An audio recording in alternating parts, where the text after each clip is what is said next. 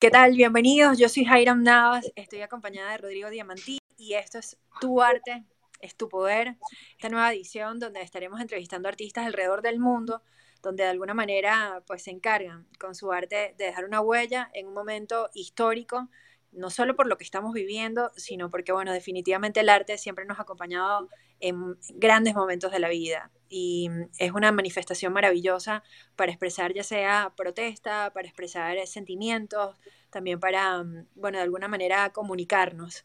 Y es por eso que hoy tenemos un artista venezolano que me llena de muchísimo orgullo, porque después que tuve la posibilidad de conversar con él, me di cuenta de que no solo combina el arte como lo conocemos, sino que también, digamos que traslada la música a todo esto. Estoy hablando de Joaquín Salim, ustedes lo conocerán porque, por ejemplo, fue el creador del brócoli de Raguayana, por decirle uno de los tantos trabajos, y hoy vamos a estar conociendo un poquito más de ti, Joaquín. Gracias por acompañarnos y sobre todo por tu paciencia. Bravo, Joaquín. Yo creo que para empezar, ¿tú te sientes un activista del arte? no me siento un activista del arte, pero creo que lo hago de una manera sumisa o, a veces lo hago y no lo admito o no lo veo. Sale de adentro de mí y, Es como si, Joaquín, es como si fuese otra parte de ti que habla por ti atrás del arte, como un Dr. Jacob Hyde. Casi que no, no, no reconoces ese lado activista que está dentro de ti. 100%, porque como yo le explicaba a Jairam en la entrevista anterior, mi arte viene mucho del subconsciente. Yo trato de no planear eh, el resultado final de las obras o de las, las cosas que hago y, y, trato de no ponerle filtro. Entonces, si tengo algo que, si estoy trabajando y tengo un sentimiento y lo plasmo en el papel o en el recorte o en lo que esté haciendo, eh, muchas veces llega a ser activista y político, creo que más de, la, más de lo que yo quisiera. Eh, y otras no, pero viene 100% de adentro. Yo pongo muchas líricas de canciones de protesta en mi arte escondido. Este, todo mi arte básicamente critica mucho el consumismo. Entonces sí hay un activismo, pero de un, un poco omiso. De algo muy cool, ya que veníamos hablando de la publicidad, y es que este Joaquín no se ha quedado mucho tiempo en ninguna empresa de las que ha trabajado. Entonces él siempre estaba viajando de un lado a otro, de Santa Mónica a Los Ángeles, de Los Ángeles a Nueva York, y como que ha agarrado energía de grandes empresas de la publicidad, donde ha ganado premios internacionales, y a mí eso me parece una actitud muy ponqueta. sí. Ah, te felicito, no sabía que habías ganado premios eh, internacionales. Bueno, su equipo de trabajo, pues, pero... Sí, sí, eh, Cuéntanos más. Bueno, obviamente a mi familia y a, y a, mis amigos y a todo el mundo es como que, wow, no puede ser que no pases tanto tiempo en una compañía, que, que, o sea, me cuestionan mucho eso y yo a veces me lo cuestiono también, pero en verdad hay un momentos que uno siente que, que ya, pues, que no estás aprendiendo nada ahí o que no estás tocando un techo, no necesariamente que eres mejor que los demás, ni mucho menos, sino que sin tus ideas no concuerdan con las de tus jefes o con las de la compañía en general, y, y de repente hay otra compañía que está interesada en ofrecerme algo más interesante en términos creativos, salto sin ningún problema. ¿Cuál es, cuál es ese, esa historia tuya ah, eh, con la cual terminaste no solo en el mundo de la publicidad, sino también haciendo arte, collage, música, diseño gráfico, etcétera? Ojalá hubiera sido plastilina. Creo que era terrible en la plastilina, pero. Tomó No, bueno, hay una historia aquí muy importante en mi vida que yo me enteré de ella hace como 10 años, o sea, después de, después de tener 20 años me enteré, que es que mi mamá, yo apenas agarré, bueno, no, van dos historias. La primera historia es que mi primera palabra fue Pidgey. No. Y esa palabra, lo que yo quería, o sea, eso significaba cualquier cosa redonda.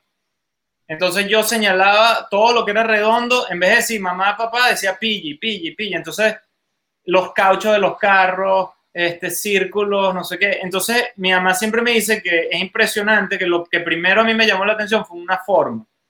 ¿Entiendes? Un, dibujo, básicamente, un, un círculo. Y después de eso, como al, primer año, algo así, o no sé cuándo, como que em, empecé a usar creyones y, empecé a rayar toda la casa.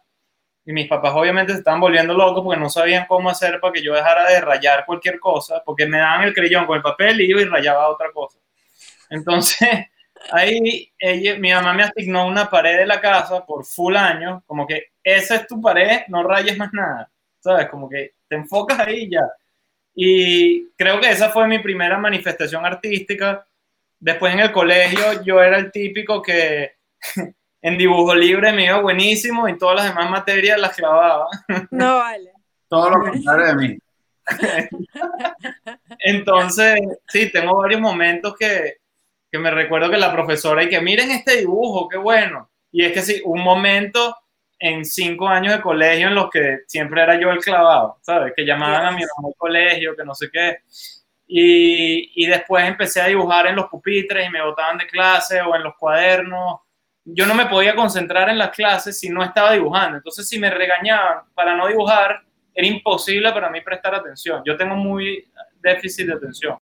Ciertamente que, que el tema de la, de la música cuando se compagina con, con, la estética es mucho más poderosa. Yo creo que el mejor ejemplo, lo estamos conversando, es eh, Pink Floyd, ¿no? Como, o sea, más allá de la propuesta musical, porque propuestas musicales tienen todos, el hecho que ellos hayan tenido también una propuesta estética y que se materializó en The Wall y en otras cosas, hizo que tal vez la banda trascienda más allá de la música y que entienda que puede transformar conciencia de una manera que va más allá de sentarte tú en tu carro y ponerte a cantar música que te parece como algo divertido, sino que realmente había una propuesta de una crítica a la sociedad y una propuesta de una sociedad distinta. Total.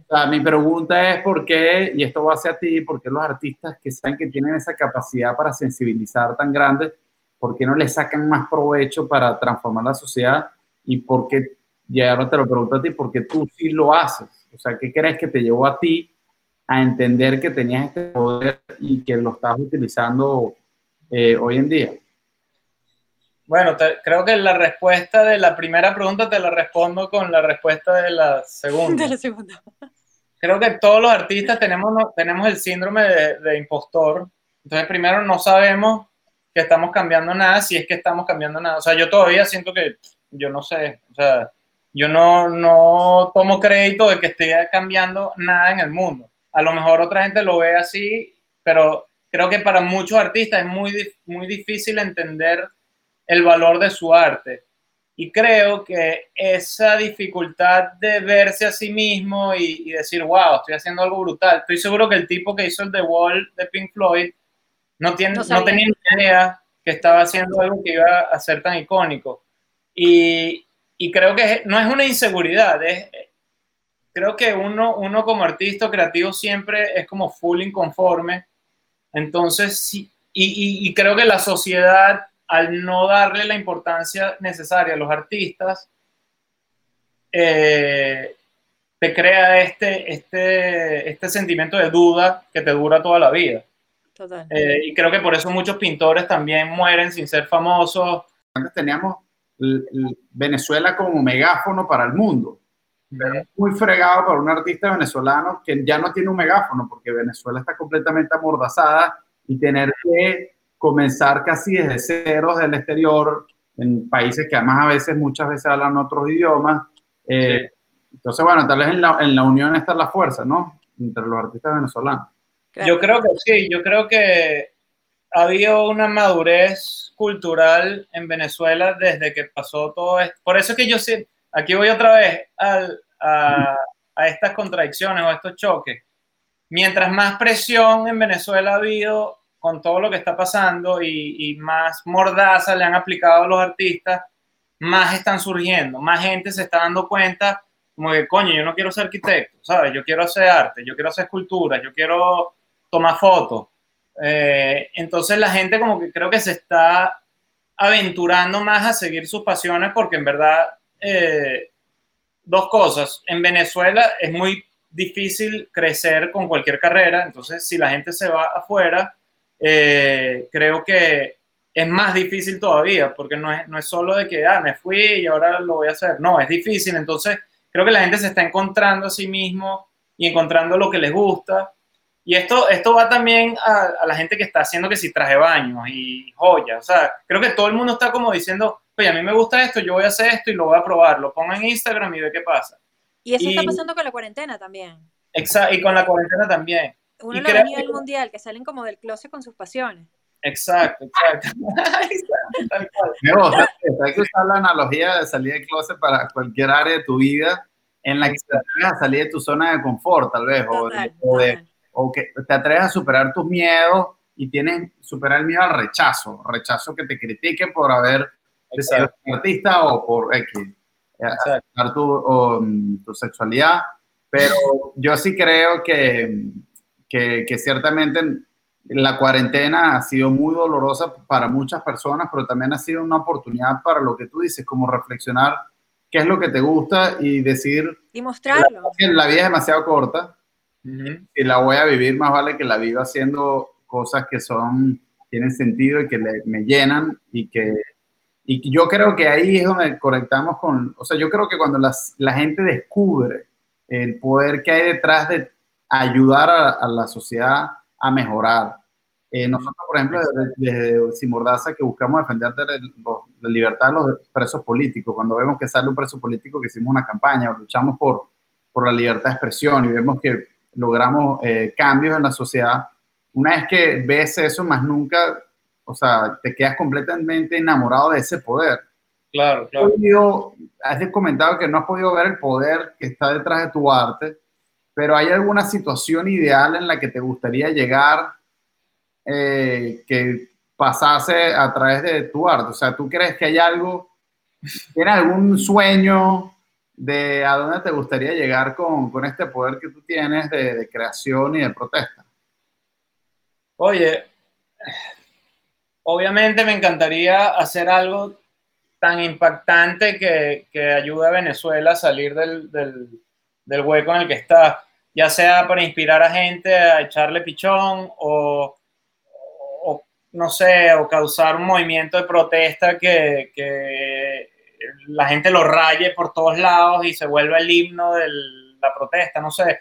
Creo que eso obviamente es una pasión y creo que lo traté de hacer en el 2017 y más o menos sirvió, pero no fue, no fue, bueno, no, no pasó. ¿Con qué lo estás haciendo? ¿En cómo? ¿Con qué lo estuviste haciendo? En el 2017 con Raguayana, yo ah, estando frustrado aquí en Nueva York, viendo lo que estaba pasando con las protestas, hice, saqué un post, o sea, a mano, escribí, por ahí lo debo tener. Escribí ahora o nunca y lo taché, taché el nunca.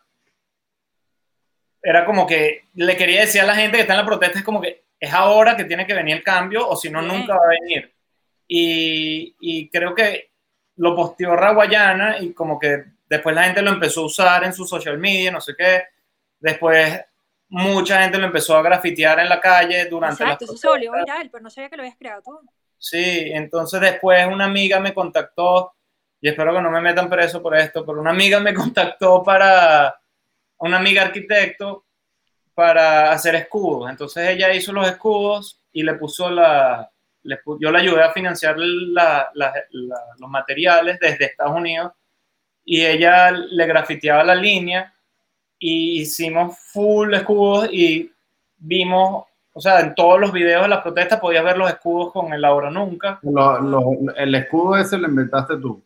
No, no, no. Había mucha gente haciendo escudos, pero ella, ella es arquitecto, entonces ella se inventó un diseño de escudo con, con madera MDF, creo que, no, MDF, no sé qué madera era, y también con unas tapas de, potes de agua, o de potes, de esos potes grandes, vas como basurero.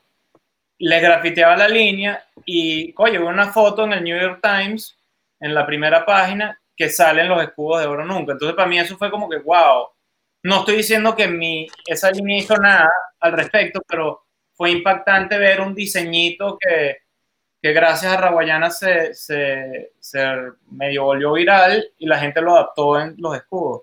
Bueno, yo eh, recuerdo mucho también la polémica con el brócoli, porque de alguna manera hay una insinuación ahí que, que yo recuerdo que sobre todo al principio, y a mí me chalequeaban mucho porque yo estaba llegando de Ámsterdam y me, y me dibujaban siempre un brócoli, ¿sabes? Entonces, ah, sí.